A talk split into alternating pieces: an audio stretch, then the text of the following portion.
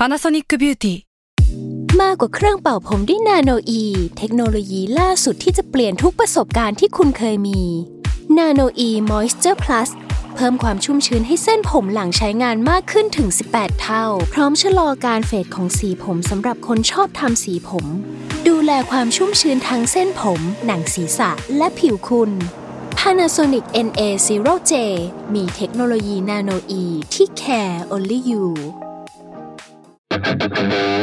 s a l m o n PODCAST มัน สด อร่อย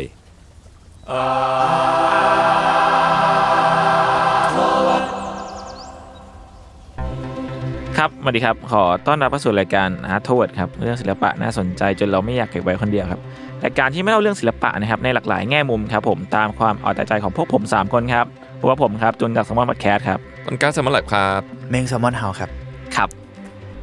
ครับครับเอ้ยครับแต่ว่าวันไอ EP เนี้เป็น EP ที่เราอัดติดต่อกันมา3วันแล้วตั้งแต่วันศุกร์ศุกร์บอกจันเลทยร์ว่าอังคารเราเร่งอยู่ ปกติคืออาทิตย์ละครั้งนี่คือมารัวๆเพื่อให้ทุกท่านไม่ได้ขาดหายไปจากเรา ก็เลยงงว่าทำไมมาถึงตากูเร็วจังวะ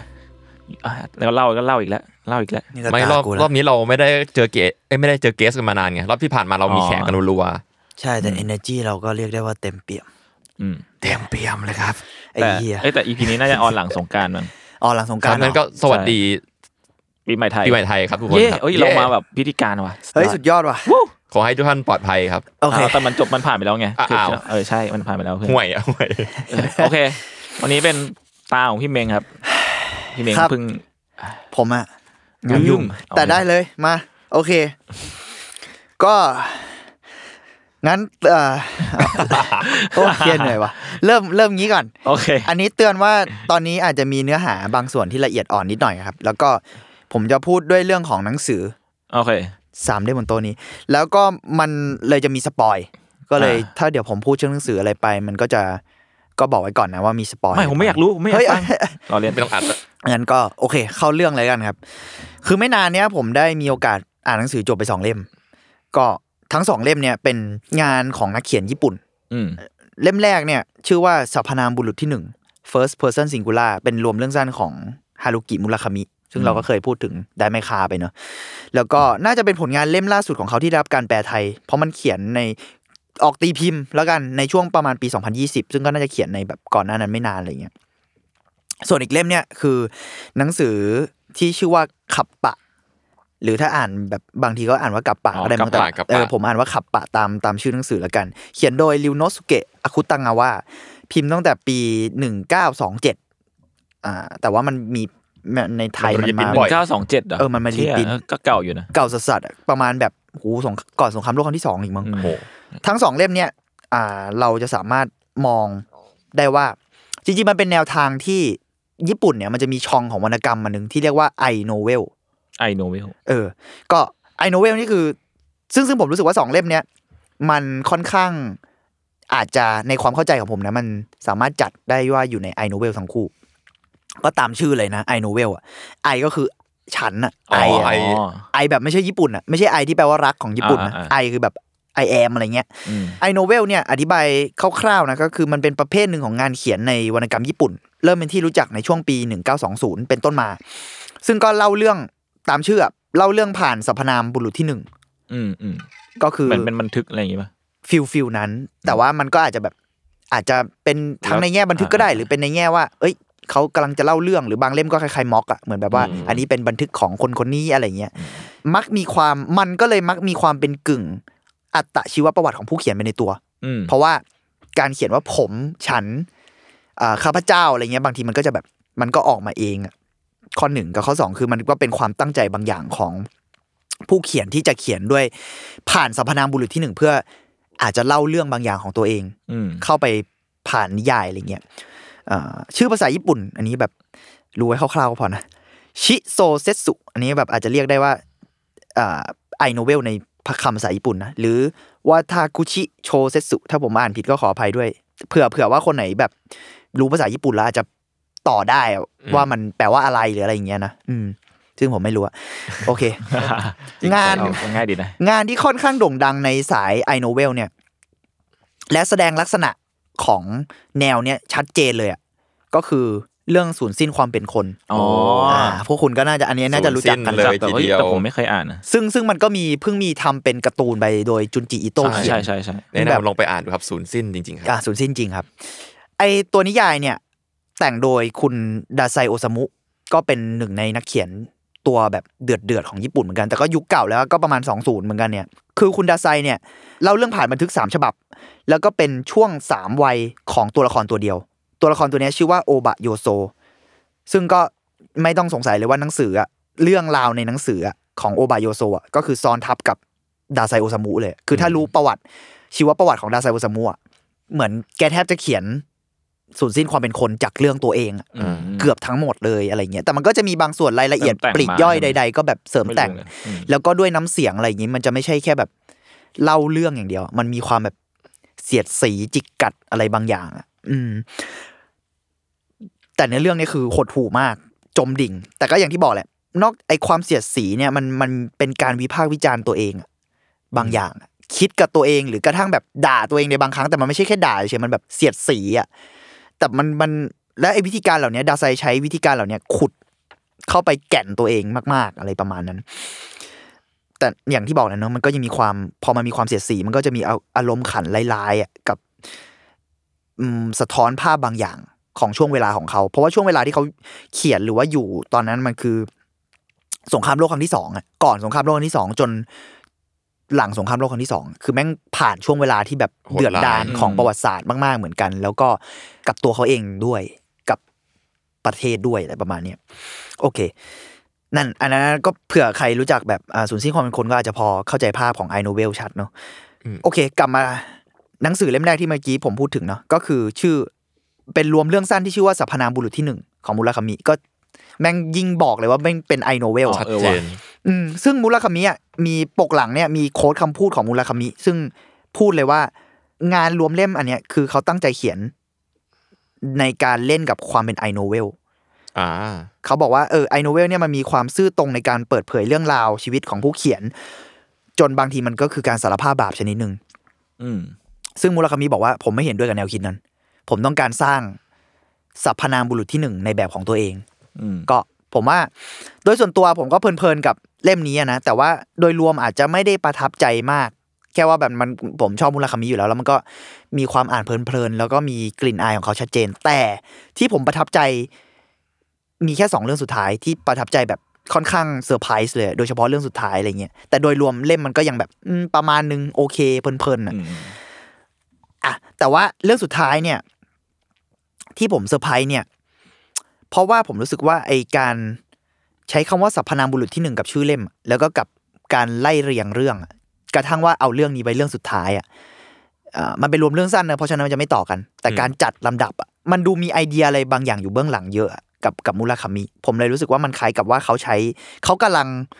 วิพากษ์วิจารณ์บางอย่างของตัวเองเหมือนกัน หรืออาจจะไปไกลถึงขั้นเสียดสี แต่ก็มันอาจจะเป็นการตีความเกินเลยของผมก็ได้นะ อันนี้ก็แบบบอกไว้ก่อนเฉยๆโอเค อันนี้มีสปอยแล้วนะ ผมจะเล่าเรื่องสุดท้ายคร่าวๆประมาณนึงอืมเรื่องสุดท้ายในเล่มอ่าในในรวมเรื่องสั้นเล่มนี้ ตัวเรื่องสั้นเนี่ยก็คือเล่าผ่านมุมมองของชายวัยกลางคนคนหนึ่งก็ตามแบบฉบับมุลคามีอะเป็นแบบชายวัยกลางคนขี้เหงาคนหนึ่งเออคือผู้ชายคนเนี้ย ตัวข้าพเจ้าตัวผมในเรื่องเนี่ย เป็นผู้ชอบใส่สูตรผูกไทยในบางโอกาสที่ไม่ได้มีความจำเป็นพิเศษอะไรคือเหมือนกูชอบมีเสื้อสูทไว้ในตู้อะไรเงี้ยก็รู้สึกว่ามันบางทีปล่อยทิ้งไว้มันแบบ ว่างๆอะอยากเอามันมาตากลมตากอากาศอะไรบ้างเอามาใช้บ้าง ก็ก็วันหนึ่งเขาก็ทำตามปกติก็นานๆทีก็เอาสูทมา แล้วก็ผูกไท แล้วก็ใส่ไปเดินเล่นในเมือง แล้วก็ต่อด้วยไปนั่งบาร์แล้วก็จิบค็อกเทลอ่านหนังสือจิบค็อกเทลแบบมูราคามิอะนึกออกไหมเหงาเหงาเหงาเหงาๆแล้วอยู่ดีๆก็มีผู้หญิงคนหนึ่งมาทักก็แบบมูราคามิถามว่าคิดว่าทำแบบนี้แล้วดูเท่เหรออ้าวอ้าวเข้าใจป่ะผมเลยแบบเฮ้ยเฮ้ยน่าสนใจว่ะคือเข้ามาเพื่อแบบ โจมตีผู้ชายคนเนี้ยคือในเรื่องอื่นๆของมูราคามิมันก็มีตัวละครแบบเนี้ยนะไอภาพจำที่เราติดกันจริง ๆ ผมก็ผม defend ให้นิดนึงแล้วกันเพราะผมก็เป็นแฟนหนังสือมันประมาณนึงอะภาพจำที่เราติดกันบางทีมันมี detail บางอย่างที่เขาเล่นกับตัวเองเยอะอยู่แล้วอืมอืมและมีการ critique อะวิพากษ์วิจารณ์ตัวเอง หรือวิพากษ์วิจารณ์อะไรบางอย่าง แล้วจริง ๆ งานมูราคามิช่วงแรกๆอะเล่มแรก ๆ เลยอะแม่งการเมืองมากๆนะ ถ้าเกิดว่ากลับไปไม่ใช่ว่าแบบอิกนอ r แลนหรืออะไรเงี้ยถ้ากลับไปดูจริงๆอะแม่งมีเรื่องการเมืองทฤษฎีสมคบคิดทางการเมืองอะไรเยอะมากๆเลย อันนี้พูดถึงชิ้นแรกๆอะเนอะอืมโอเค กลับมาที่เรื่องเนอะแต่ไอการแบบเขาเรียกอะไรนะการออฟเฟนแบบเนี้ยการแบบเข้ามาคุกคามโจมตัวละครแบบเนี้ยเออจู่โจมใช้คำว่าจู่โจมแล้วกันตัวละครแบบเนี้ยมัน ผมไม่ค่อยเจอ เท่าที่ผมอ่านมาแล้วผมผมค่อนข้างบอกได้ว่าผมอ่านมาอ่าหลายเล่มประมาณหนึ่งแล้วกันเนาะอืมอ่านั่นแหละเราถามแบบ โดยรวมคือมามามึงคิดว่ามึงดูเท่มากเหรอแบบทำตัวเป็นผู้ดีแล้วมาจิบอะไรเงี้ยมาอ่านหนังสืออะไรเงี้ยไอ้ผู้ชายตัวเอกของเรื่องก็แบบงง แล้วจุดประสงค์ของตัวมันจริง ๆอะมันไม่ได้แบบก็กูแค่อยากเอาเสื้อสูทมาใช้บ้าง เพราะมันอยู่ในตู้ไง อะไรเงี้ยแต่มันก็ไม่ได้อธิบาย เพราะมันบอกว่า กูกูจะมาเถียงกับคนคนนี้ทำไม แล้วเขาบอกว่าเขาจำผู้หญิงคนนี้ไม่ได้เลย ว่าเป็นใคร เป็นใครก็ไม่รู้ เป็นใครก็ไม่รู้ แต่อยู่ดีผู้หญิงคนนี้ก็บอกว่า เธออะรู้จักเขา อ่า อ่า แล้วก็บอกว่า มึงอะเคยทำเรื่องหน้าขยะแขยงกับเพื่อนกูที่ริมน้ำเมื่อสามปีก่อน แล้วผู้ชายก็บอกว่า กูก็นึกย้อนกลับไป ตัวเอกของเรื่องก็นึกย้อนกลับไปก็บอกว่า กูจำอะไรไม่ได้เลย ก็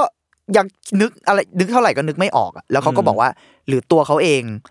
สรรพนามบุรุษที่หนึ่งแบบในฐานะตัวเขาอะตัวผมอะอาจจะไม่ได้มีแค่เขาหรือเปล่าหรือว่ามันมีใครบางคนที่เคยเป็นเขาหรือเขาเคยเป็นใครบางคนที่ไปทำร้ายใครไว้อะไรอะไรบางอย่างอะไรประมาณเนี้ยมันก็มีการพูดแบบเชิต เออเชิงลึกซึ้งบางอย่างประมาณหนึ่งอะเนอะแล้วก็ในที่สุดผู้หญิงคนนี้ก็ยังโจมตีเขาอยู่อะแบบจู่โจมเขาอยู่เขาก็แบบไม่ไหวละในที่สุดเขาก็เลือกเดินหนีการโต้เถียงออกจากบาร์ไป ก็แบบอะคิดตังค์กูเดินออกละแต่พอเขาเดินออกมาเนี่ยเขาพบว่าโลกอะไม่ใช่โลกเดิมก่อนที่เขาจะเข้าไปในบาร์อืมท้องถนนแม่งเต็มไปด้วยขี้เถ้าเฮ้ยต้นไม้ทุกต้นมีงูสีดำเลื้อยอยู่อืมแล้วผู้คนในถนนที่เดินไปเดินมา ไม่มีหน้า แล้วก็พ่นลมหายใจออกมาเป็นสีเหลืองกรรมทันแล้วก็มีเสียงเหมือนแบบตอนจบของเรื่องมันคือเหมือนมีคำพูดของผู้หญิงตามมานะตามมาว่าแบบรู้จักอายบ้างนะแล้วแบบจบเรื่องตรงเนี้ยแล้วกูแบบโอ้แล้วปิดเล่มด้วยเรื่องเนี้ยอ่ากูก็แบบอืมเซอร์สัตว์เอ้ยมึงเอาเรื่องเหมือนกันนะคือมูราคามิมันมีความ surreal อยู่แล้วแหละแต่ว่ากับเรื่องนี้และการเรียงลำดับอืมเรื่องนี้ในเล่มเนี้ยพอผมดูอะคือบรรยากาศอะเราก็ยังคุ้นเคยบางอย่างเนอะกระทั่งความ weird การ twist แบบเนี้ยมันก็มีบ้างในงานเขาก็อะเป็นกลิ่นของเขาเลย ใช่ แต่ว่าการใช้สรรพนามบุรุษที่หนึ่งอะเล่มอื่นก็มี แต่การที่เล่มเนี้ยตั้งใจมีความเป็น I-novel อะกับการเรียงลำดับเรื่องที่อย่างที่บอกให้เรื่องนี้อยู่สุดท้าย และถ้าดูบริบทของเวลาบางอย่าง เล่มนี้ออก 2020อะมันคือช่วงโควิดกำลังมา ไม่ว่าผู้เขียนจะตั้งใจหรือไม่อะส่วนตัวผมคิดว่ามันกำลังกัดตัวละครแบบของเขาอยู่อะแล้วเหมือนแบบมันก็ในแง่หนึงก็คือตัวเขาเองหรือเปล่า เหมือนที่เขาพูดว่าแบบไอโนเวลสำหรับเขาว่าเขาไม่เชื่อในความเป็นแบบนั้น แต่ว่าเขากำลังเล่นอะไรกับความคิดของตัวเอง หรือเล่นอะไรกับวิธีการของไอโนเวลอยู่หรือเปล่าอืมเอ่อเพราะว่าตัวละครเขาก็คือคนหลงไหลในโลกของหนังสือเพลงแจ๊สเก่าแฟชั่นแฟนตาซีทางเพศอะไรเงี้ย ซึ่งไอตัวละครเหล่านี้พอเงยหน้าขึ้นมาอีกทีพบว่าโลกลุกเป็นไฟไปแล้วอะทุกคนหายใจเป็นสีเหลืองเป็นอะไรเงี้ยผมรู้สึกว่าในแง่หนึ่งมันก็อาจจะมองถึง ตัวละครบางประเภทหรือคนบางคนที่แบบ ออกมาแล้วเจอโควิดอะอืมอืมอืมในโลกอะไรอย่างเงี้ยผมไม่รู้นะ อาจจะตีความเยอะไป แต่แค่รู้สึกว่าเออมันน่าสนใจที่เรื่องเหล่านี้ถูกลำดับเหตุการณ์มา อยู่ในช่วงเวลาที่หนังสือเล่มนี้ออก เออ ผมว่ามันน่าสนใจดีที่ที่มีเรื่องนี้เกิดขึ้นอะก็ประมาณนั้นกับเล่มแรก แต่ว่าที่อยากโฟกัสวันเนี้ยก็จะเชื่อมโยงกันแหละ แต่ที่อยากโฟกัสมากกว่านิดนึงอะคือเรื่องขับอะอ่า นิยายขนาดสั้นของริวโนสุเกะอาคุตังาวะ เป็นนักเขียนระดับตำนานของญี่ปุ่นนะเขามีชีวิตอยู่ในช่วง 1892 ถึง 1927 คือโคตรแบบนานมากๆแล้วอะเอ่อผลงานส่วนใหญ่ของเขาอะก็คือมักจะเป็นเรื่องสั้น หนึ่งในเรื่องที่มีชื่อเสียงมากที่สุดก็คือในป่าละเมาะ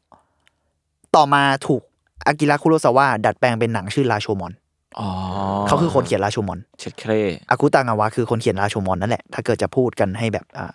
คนรู้จักกันอะไรอย่างเงี้ยเนาะอากุตังาวะเนี่ยเลือกจบชีวิตตัวเองลงในวัย 35 ปี ด้วยการกินยานอนหลับเกินขนาด ในจดหมายฉบับหนึ่งเนี่ยเขาเขียนถึงเพื่อนเกี่ยวกับการตัดสินใจฆ่าตัวตายของเขา เขาบอกว่าส่วนหนึ่งเนี่ยเขาบอกว่าเขารู้สึกหวาดหวั่นกับสิ่งที่ไม่อาจคาดเดาได้ในอนาคต นั่นคือสาเหตุในการฆ่าตัวตายของเขา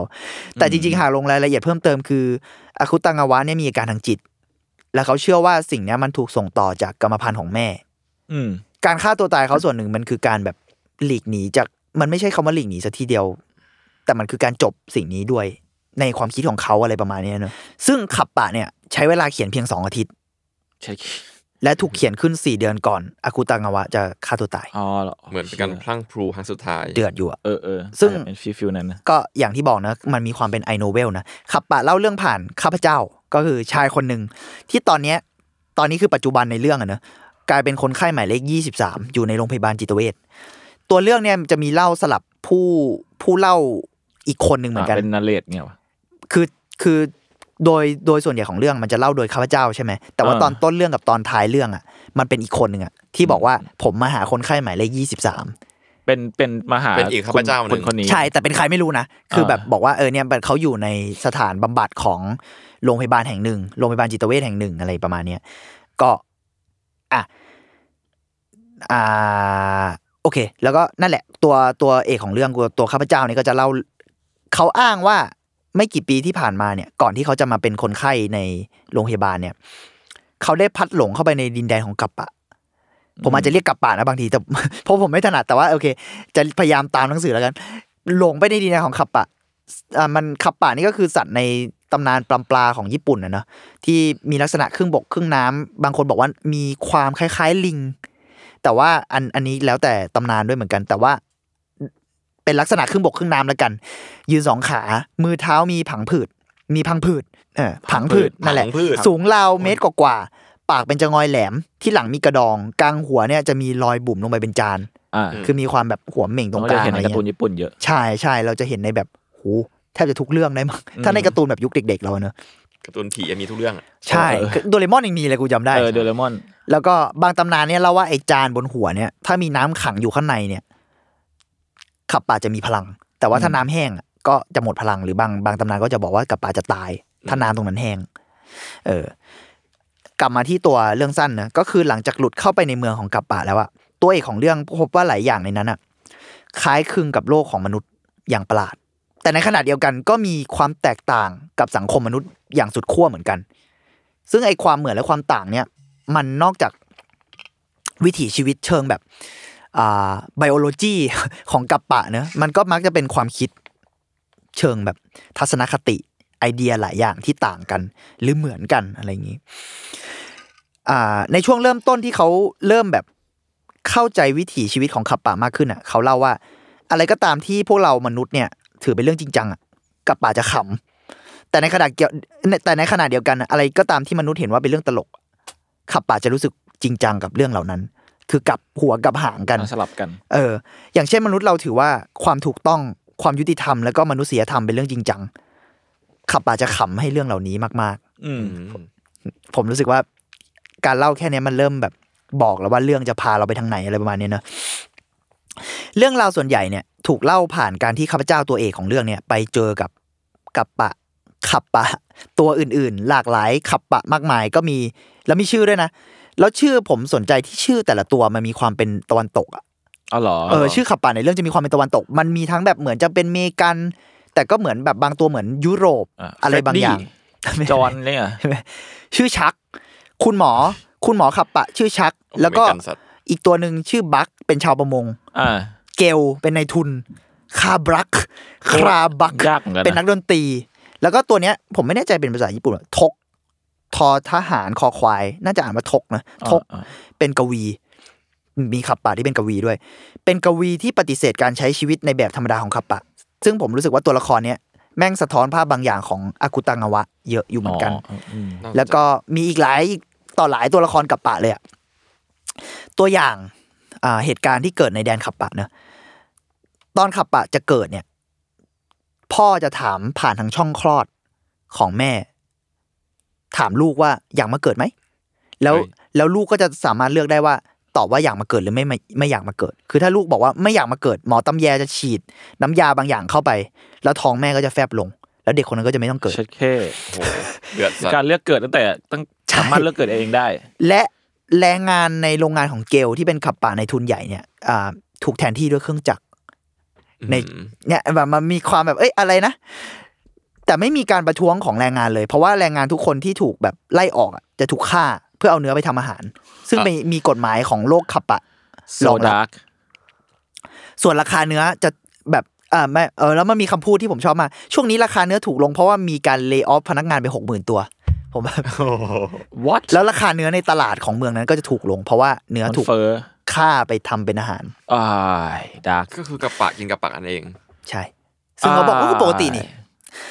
ทกกวีเนี่ย กวีขับปะเนี่ย ในท้ายเรื่องอะฆ่าตัวตายอ่าแล้วก็กลับมาปรากฏตัวผ่านคนทรงขับปะมีคนทรง ผ่านคนทรงของขับปะ เพื่อถามว่าหลังจากที่เขาตายไปแล้วอะเขามีชื่อเสียงแค่ไหน เช็ดเค คือเรื่องมันแบบ โอ้โหดาร์กแบบดาร์กแล้วตลกร้ายอะคือเรารู้สึกว่าอ่าอาคุตังาวะเขียนมันไม่ใช่แค่ว่าแบบมืดมนจมดิ่งแบบอ่าอะผมมันยังแบบรู้สึกว่าสูญสิ้นความเป็นคนมันจมดิ่งเนาะอืมอืมแต่มันก็มีความลงไปเลยตลกร้ายนะแต่เรื่องนี้คือมันแบบตลกมัร้ายชัดเจนปะมันเล่นแบบขู่มันเล่นแบบไม่เอาเฮียอะไรแล้วอะเล่นซะจนแบบกูแบบมึงเล่นกับชีวิตตัวเองอะอ่าหรือเล่นกับชีวิต โดยรวมของสังคมหรือเปล่าหรืออะไรอย่างเงี้ยแต่มันขยี้จนยู่ เออมันสุดอะมันขยี้จนแบบยู่จริง ๆ อะ อืม แล้วอาคุตังาวะเนี่ยก็ใช้ความแตกต่างสุดโต่งของสังคมกับปะเนี่ย กับความเหมือนกันของสังคมมนุษย์อย่างที่เมื่อกี้ผมบอกไปอะเนอะมันเสียดสีเพื่อเสียดสีแล้วก็สะท้อนรวมถึงตั้งคำถามกับชีวิตทั้งในระถ้าสำหรับผมมันคือทั้งในระดับปัจเจกกับระดับสังคมอะอืมเออว่าแบบ เอ๊ะเออทำไมเขาเลือกเกิดได้วะแล้วการนำคนมาอยู่บนโลกมันยังไงอะไรเงี้ยมันมันต้องถกเถียงกันเยอะอะนะแต่ว่า เออการที่งานนี้ที่แม่งออกก่อนสงครามโลกครั้งที่สองอะ พูดเรื่องเหล่านี้นี่คือตอนนี้เรามีเรื่องทำแท้งเสรีหรือมีอะไร อันนี้พูดกันแบบโยนโยนประเด็นคร่าวๆเข้าไปเนอะไอสิ่งเนี้ยแม่งมีตั้งแต่แบบอืมจะเป็นร้อยปีที่แล้วอะร้อยปีละมึงแล้วอากุตังอาวะ ไม่ได้แค่ว่าสนับสนุนบางสิ่งอะแต่มันคือตั้งคำถามอะแล้วบอกว่ามันยังไงมึงคิดยังไงวะเพราะในในเรื่องมันมีกระทั่งพูดเรื่องสถาบันครอบครัวบางอย่างเนี่ย อยากบอกว่าผมยกตัวอย่างเรื่องเกิดใช่ไหมเลยอยากพูดต่อนิดนึงมันมีบอกว่าเหมือนมีขับป่าบางตัวบอกว่า เอ้าทำไมมึงถึงแบบโยนภาทำไมมนุษย์ถึงโยนภาระให้ลูกว่าแบบต้องรับผิดชอบนู่นนี่อะลูกไม่ได้เรื่องมาเกิดนะอืมพ่อแม่ทำไมทำไมกูต้องทำอะไร มันมีเรื่องแบบตั้งคำถามสถาบันครอบครัวเหมือนกัน แต่ในขณะเดียวกันขับปะก็มีสถาบันครอบครัวของเขาแล้วมีกฎบางอย่าง ต้องไปแต่งงาน แล้วตัวเมียจะเป็นคนเลือกอะไรอย่างเงี้ยถ้าถ้าถ้าดูกับสังคมญี่ปุ่นสมัยนั้นนะมันก็น่าสนใจที่มันกลับด้านบางอย่าง และเหมือนกันบางอย่างที่ผมบอก ซึ่งตัวทกกวีในเรื่องเนี่ยที่เป็นขับปะเนี่ยก็บอกว่าไม่ใช้ชีวิตตามสถาบันครอบครัวของกัปปะเหมือนกัน อืม เออ ก็น่าสนใจ ไอโนเวลของอาคุตังอาวะเนี่ยจึงไม่ใช่แค่การสารภาพบาป หรือเจาะเข้าไปในเรื่องของตัวเองเพียงอย่างเดียว แต่มันกลับวิพากษ์วิจารณ์แล้วก็เล่นแร่แปรธาตุอะสำหรับผมอะมันคือคำว่าเล่นแร่แปรธาตุกับเรื่องราวส่วนตัว ไปจนถึงความคิดบางอย่างของเขาเอง คือเขาไม่ได้กระทั่ง สนับสนุนความคิดที่เรียกว่าต่อต้านสังคมหรืออะไรอย่างเดียว มันคือการเอาความคิดเหล่านั้น หรือความคิดของสังคม ทุกอย่างเนี่ยมาพลิกอะและดูมันหลาย ๆ ด้านหลาย ๆ มุมอะแล้วก็ตั้งคำถามว่ามันเป็นยังไงมันเกิดอะไรขึ้นด้วยด้วยงานชิ้นนี้เนอะเอ่อส่วนตัวผมเลยรู้สึกว่าสิ่งเนี้ยมันก็ต่างกับสูญสิ้นความเป็นคนของดาไซหน่อยอย่างที่บอกไปเอ่อแต่ผมไม่ได้บอกว่าอันไหนดีกว่านะ แต่ส่วนตัวผมก็ชอบขับปะมากกว่า ประมาณนึงแหละ แต่ขับปะเอ้ยแต่ว่าอย่างสูญสิ้นความเป็นคนอะมันก็จะใช้วิธีแบบตรงไปตรงมากว่า แล้วก็ขุดไปในตัวละครตัวเดียวมากกว่า แต่ขับปะมันจะใช้หลายตัวละครอะทั้งที่มันเป็นไอโนเวลนะแต่มันใช้หลายตัวละครเพื่อสร้างโลกโลกมันบางอย่างขึ้นมาอืมอืมเออ แต่เล่าเรื่องผ่านผ่านตัวคนคนเดียวเออเหมือนกัน เออเอ่อแต่ทั้งผลงานของอาคุตางาวะกับดาไซอะทางที่มันเป็น I-novel เนอะแต่มันก็ มีการสะท้อนสังคม ซึ่งจริงๆแล้ว I-novel in general อะคือแบบโดยทั่วไปมันก็มีการสะท้อนสังคมไปในตัวอยู่แล้วทั้งๆที่มันเล่าเรื่องจากตัว personal มาก personalมากอืมๆใช่ ผมสนใจเรื่องนี้ มันก็เลย เดี๋ยวเดี๋ยวเราจะ discuss กันต่อไปนะแต่ว่าอะเอาเป็นว่าตัดสินใจมันมันตัดสินไม่ได้หรอกว่า อันไหนดีกว่ากันอะนะมันเป็นคนละวิธี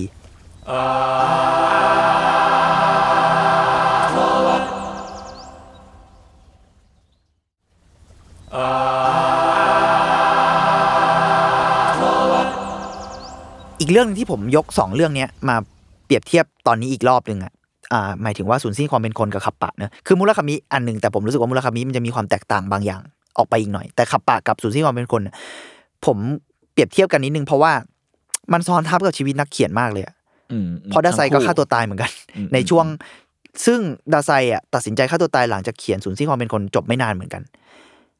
อ่ามันคือตัวละครที่ปฏิเสธการใช้ชีวิต ตามความคาดตามความคาดหวังของคนทั่วไปในสังคมเหมือนกัน และลงเอยในฐานะคนวิกลจริตเหมือนกันด้วยอืมเพราะตอนจบของศูนย์สิ้นสปอยนะครับ ตอนจบของศูนย์สิ้นก็คือ ก็เขาก็อยู่โรงพยาบาลจิตเวชเหมือนกันอืมไม่ต่างจากตัวเองในเรื่องขับปะ เออ และอ่าดาไซเนี่ยคลั่งไคล้อาคุตังอวะมากจริง ๆ แล้วอ่าแล้วการที่อาคุตังอวะตาย มันมันส่งผลเท่าที่ผมอ่านรีเสิร์ชมานะ มันส่งผลกระทบต่อจิตใจของดาไซมากในช่วงวัยหนุ่ม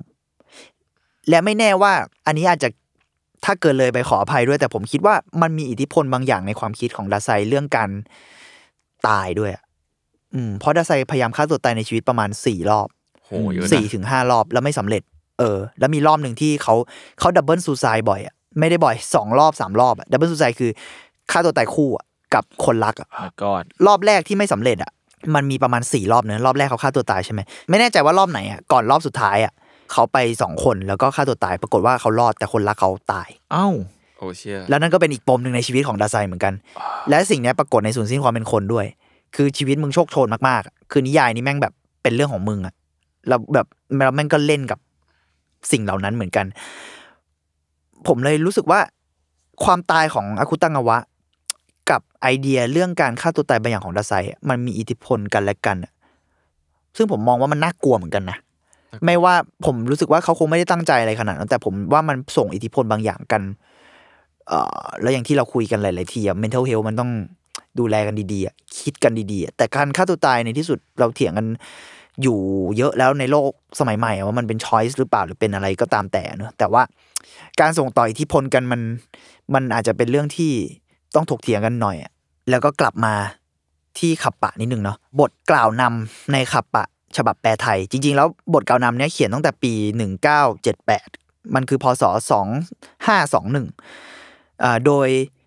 คุณเคนสุเกะทามาอิ เป็นอาจารย์พิเศษที่มาสอนวรรณคดีญี่ปุ่นที่จุฬาในไทยเนี่ยแหละอ่าเขามาเขียนคำนำนี้ให้ในฉบับแปลครั้งแรก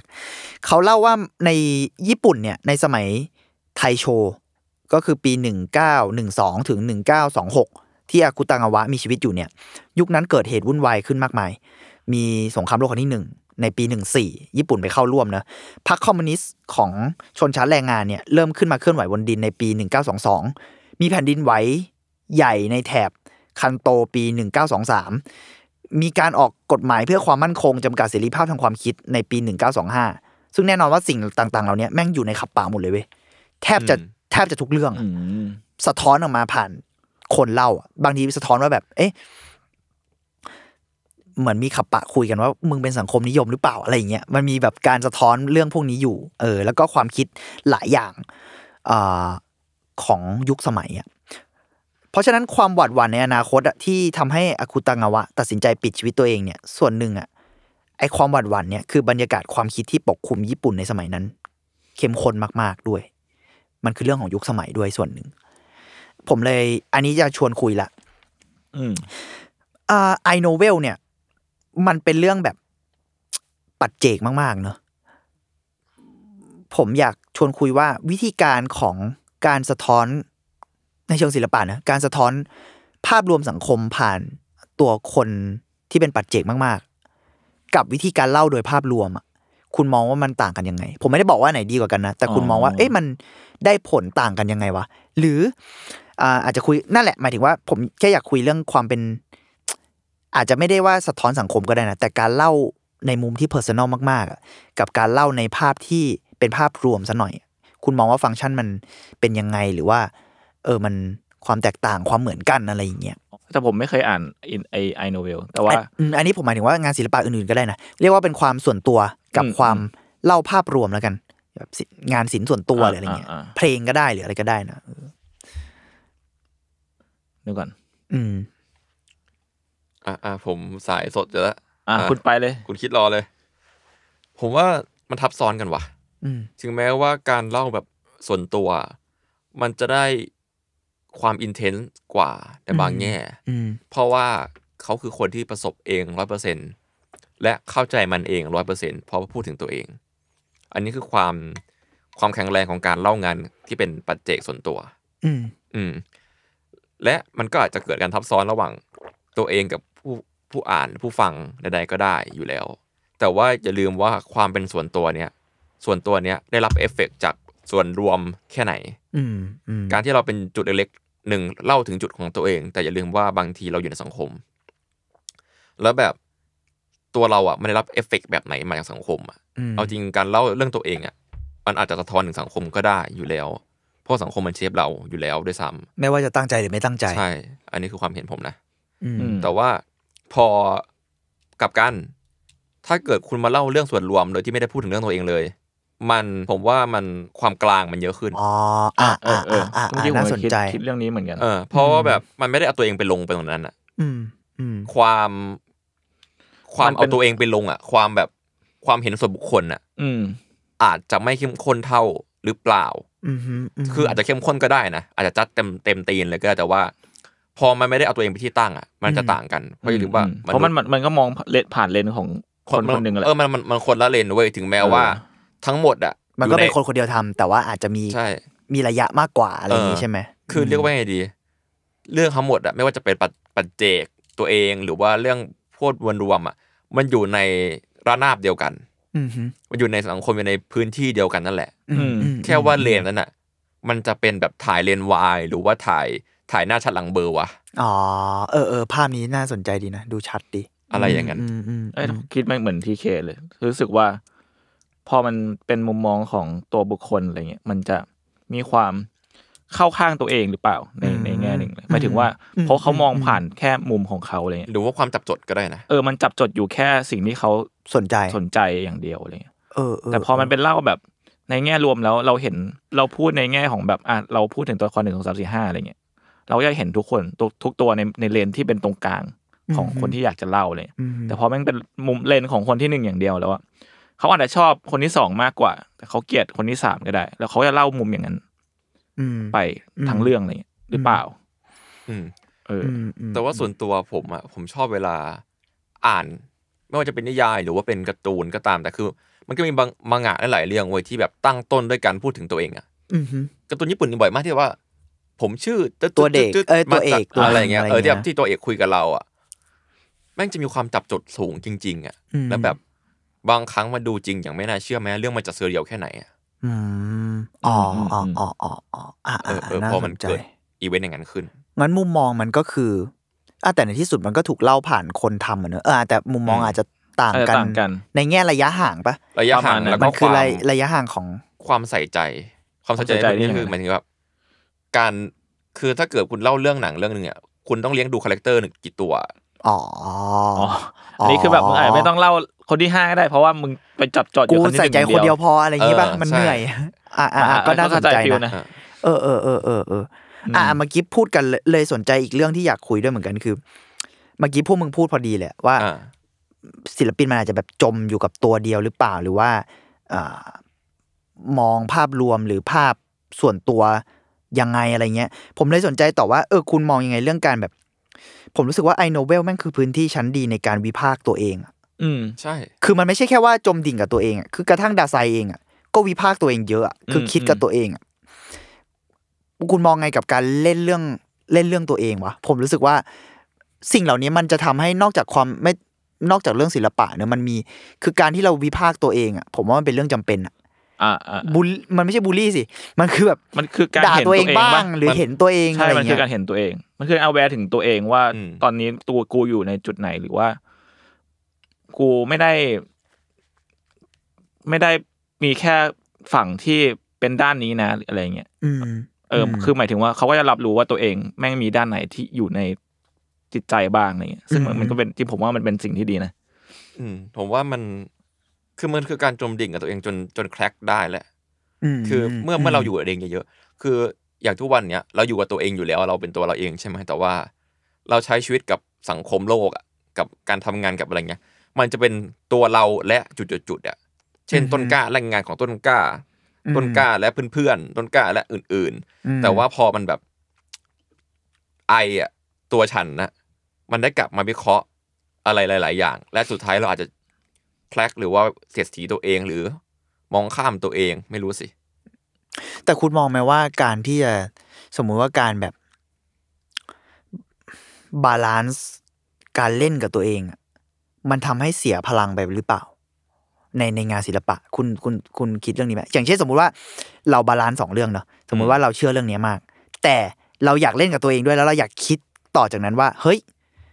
ไอ้เหี้ยไอ้สิ่งที่กูเชื่ออาจจะผิดก็ได้นะมีอย่างเงี้ยแต่มันจะทำให้สมมุติว่ามันจะต่างกันไหมถ้าสมมติเรา เอ้ย สิ่งนี้เราเชื่อแล้วเราไปกับสิ่งนั้นเลยอะคุณมองไหมว่า พลังของงานมันอาจจะไม่เท่ากันหรือเปล่า หรือว่าเสียไปหรือเปล่าอะไรเงี้ยอ๋อถ้าเกิดว่าวิพากษ์ตัวเองเยอะไปอะไรอย่างเงี้ยใช่ อันนี้อันนี้แค่สนใจนะ ซึ่งอ๋อผมมาสนับสนุนการวิพากษ์ตัวเองอยู่แล้ว แต่ผมแค่อยากอยากลองมองแง่มุมนี้ด้วย อ๋ออ่าของผมมันคือโอกาสไปหมายความว่ามันมีโอกาสที่จะสูญเสียศรัทธาในบางอย่าง เมื่อเราวิเคราะห์ตัวเองลงไปเยอะอืมน่าสนใจนะๆแบบผมเคยเชื่อในสิ่งนี้มาก ๆ แต่ว่าพอมานั่งวิเคราะห์ตัวเองมานั่งเสียดสีตัวเองเข้าเรื่อยๆอะศรัทธาที่มีกับสิ่งนั้นอะถ้าไม่ชัดไปเลยอะก็อาจจะลดลงก็ได้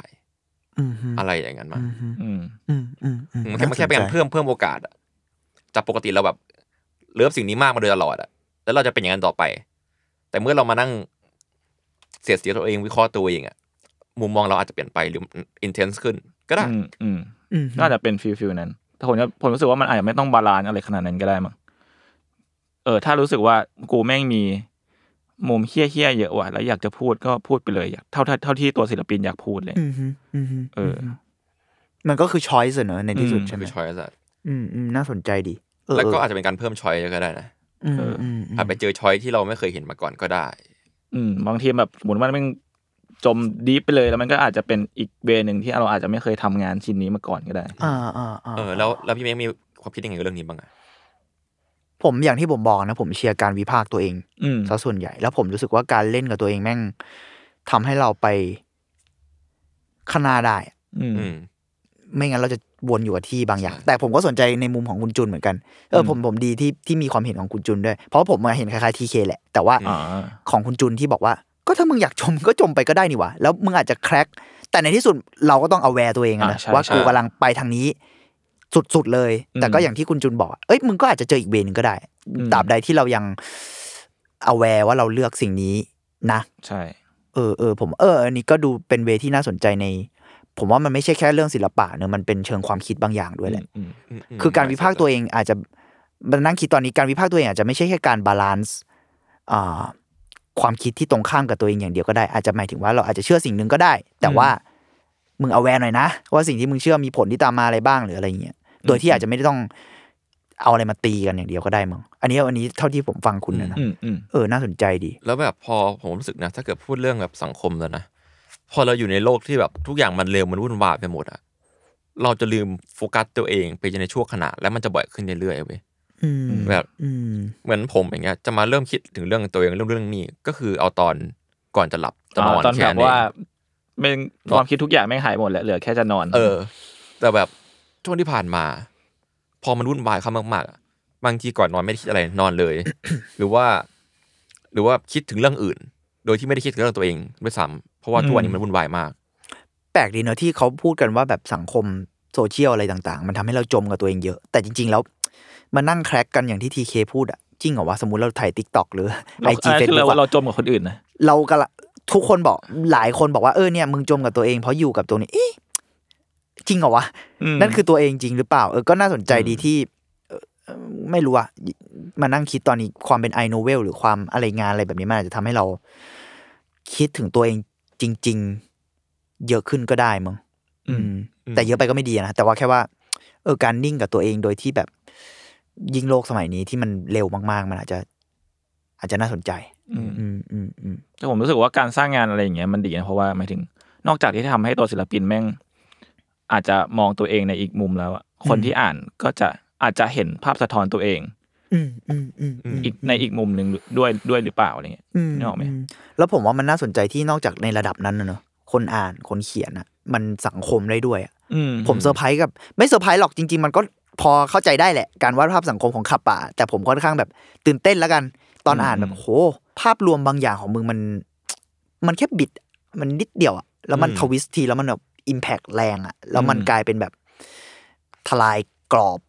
ต่างๆ เต็มไปหมดเลยในงานเขียนแบบแค่ไม่กี่หน้าอันนี้เอออะไรจอย่างริงๆเงี้กัยบปะนี่เป็นเล่มแบบผมประทับใจมากที่ว่าแบบเล่มมันไม่หนามากเลยนะบาง แต่มันอัดแน่นอย่างเต็มเปี่ยมอะอินเทนส์แล้วผมเลยแบบ ผมเสียดายการ ซึ่งอ่ามันเป็นการตัดสินใจเขาเนอะเราก็ไม่อยากแบบว่าอะไรแต่ผมเสียดายการจากไปของเขาในช่วงที่เขียนเล่มเนี้ยผมรู้สึก พี่ดูเข้าใจตัวเองนะอ่าเออว่ะพี่ดูแคร็กกับตัวเองเยอะมากแล้วแบบ เอ๊ะ มันแต่ก็ว่าอะไรไม่ได้มันอาจจะเกิดอะไรขึ้นภายใน ที่ผ่านมาก็ตไม่ลอดรู้ว่ามา after effect คืออะไร ใช่อะไรอย่างเงี้ยแต่รู้สึกว่าโห ถ้าอ่านอ่านตัวงานอะผมรู้สึกว่าเขาเขาเคลียร์ตัวเองได้งดงามมาก ๆเหมือนกันนะแต่ก็ไม่ใครจะไปรู้จากอืมอืมคนอีกคนอะตัวเองเรายังรู้จักยากเลย เราเราก็ไม่มีทางรู้ว่าข้างในภายในเขามันเป็นยังไงอะไรเงี้ยอืมอืมแต่เคสนี้ก็มีบ่อยนะเหมือนไอ้เรื่องหนึ่งที่มันเป็นซามูไรสักอย่างที่พี่เคยเล่าให้ฟังอะที่มันอ่าเออเออมิชิมะเออมิชิมะอันนั้นก็เออทำไมนักเขียนญี่ปุ่นดังเดือดเดือดฆ่าตัวตายหมดเลย เออ แต่มันก็นั่นก็เป็นยุคสมัยเหมืยุอคนกัสนมัยด้วย คือไม่เข้าใจเหมือนกันเพราะว่า เอาจริงๆ พอมานั่งดูเบสออนยุคสมัยแล้วอะแม่งอยู่ในเรนนั่นเลยอะอืมไอ้พวกยุคยุคนั้นอะยุคหลังสงครามโลกครั้งที่หนึ่งอะช่วงคาบเกี่ยวใดสงครามเกี่ยวใดๆอะๆเนี่ยเคสมันนี้เยอะมาก มันก็เลยมีสะท้อนภาวะบางอย่างของสังคมเหมือนกันในไงตอนนั้นเหมือนที่อาจารย์เขียนไว้ในใช่ บทกล่าวนำอะเออยังไม่นับช่วงแบบญี่ปุ่นก็จะมีช่วงลอสดีเคดเก้าศูนย์ช่วงนั้นก็ช่วงเดือดเดือด90เยอะเหมือนกัน เดือดเดือดอมชิลิเกียวก็เกิดในช่วงนั้นอ๋อใช่ใช่ มันก็เออเออผมว่าภาพรวมของการสะท้อนอะไรเล็ก ๆ บางทีมันเห็นภาพรวมใหญ่ได้น่าสนใจเหมือนกัน แต่ไม่ได้บอกว่าการวาดภาพใหญ่ไปเลย หรือการแบบมองภาพรวมมันจะจะด้อยกว่าอืมอะไรอย่างเงี้ยอืมมันอืเป็นแค่วิธีว่ะใช่ใช่อืมประมาณนี้ครับ ผม เอาจริง ก็เป็นการป้ายยาหนังสือสุด depressed ที่ทำให้อยากอ่านเหมือนกันอะนะอะพี่เมงให้พี่เมงทวนอีกรอบมีเอ้ยอะไรเอบ้างอใช่โหคุณเก่งมาก ผมว่าจะเครดิตหนังสือลืมเลย มีสามเล่มเลยนะตอนเนี้ยมีมีศูนย์สิ้นความเป็นคนนะครับ ของดาไซโอซามุซึ่งพิมพ์โดยสำนักพิมพ์ JLIT นะ J-Literature อืมอันนี้ผมก็ซื้อไว้สักพักแล้วเหมือนกันน่าจะยังหาได้อยู่นะอืมแปลโดยคุณพรพิรุณกิจปกสที่มพี่เมเกงตพี่เมงมีคือปกที่แบบเห็นกันบ่อยๆ ใช่ใช่ใช่ที่เป็นคลื่นคลื่นๆแล้วก็อีกอันหนึ่งขับปะของดิโนสุเกะ อาคุตังาวะอันนี้แปลจากภาษาญี่ปุ่นโดยตรงของสำนักพิมพ์เว่นเม่นวรรณกรรมนะครับ แปลโดยกัญญานีศรีตสุวรรณศรีสุวรรณถ้าอ่านชื่อผิดขออภัยครับ แล้วก็โหสามเล่มเลยเฮียอีกเล่มหนึ่งมูลคามิเล่มเล่มล่าสุดของมูลคามิ อันนี้ของสำนักพิมพ์กำมยีนะมีหลายผู้แปล ก็ชื่อสรรพนามบุรุษที่หนึ่งหน้าปกเป็นลิงกับเปียโน ผมชอบมาก น่ารัก first person singular ครับสามเล่มก็ใครสนใจก็อ่านหนังสือ ผมว่าการอ่านหนังสือมัน ยิ่งในช่วงนี้ที่ข้อมูลทะลักทลายอะอืมไม่ได้จะ romanticize นะอู้การอ่านหนังสือคือถ่าย TikTok ก็ดีเว้ยมึง แต่ว่าการแบบนิ่งนิ่งแล้วอาจจะช้าลงกับหัวตัวเองนิดนึงบางอืมสำหรับผมอะนะผมไม่ได้บอกว่ามันจะ work กับคนอื่นคนอื่น ดูคลิปแล้วหัวช้าลงก็อาจจะช้าลงในความหมายที่ดีอะนะมันก็อาจจะเกิดขึ้นได้แต่โดยส่วนตัวผมแบบผมอ่านหนังสือแล้วมันช่วย ก็อาจจะแบบเออใครสมมติลองวิธีอื่นแล้วไม่ work ไอ้วิธีนี้อาจจะ work ก็ได้นะก็เคยเคยแนะนำเมามาเหมือนกันขั้นๆเลยแบบ มันมีเรื่องหนึ่งที่ว่าช่วงนี้เราอยู่กับอะไรที่มันเร็วเยอะเยอะเกินไปอะอืมอะบางทีเราอาจจะต้องการความยาวและนิ่งแบบสุดโต่งก็ได้นะใช่ผมรู้สึกว่าหนังสือตอบโจทย์อยู่ มันมันมันมัน slowวนิดนึงอะอืมอืมก็ในบางแง่ใครมีหนังสืออะไรก็แนะนำพวกเราได้นะครับ ใช่ครับอ่าเฮียเรากลายเป็นดีครับดีครับเราลูกขับลีดละรีบเนี่ยไอ้ลีดเดอรี่ลีดเดอรี่โอ้ยผมฟังลีดเดอรี่ผมชอบผมชอบ Leadery ลีดเดอรี่มากนะผมชอบลีดรีครับครับครับโอเคอาร์ทวดอีพีนี้ก็ประมาณนี้ครับผม ติดตามฟังอาร์ทวดได้ทุกวันพฤหัสครับทุกช่องทางของ s ซ l m o n Podcast ครับส วัสดีพวกผมสามคนลาไปก่อนครับสวัสดีครับ สวัสดีครับ สวัสดีครับ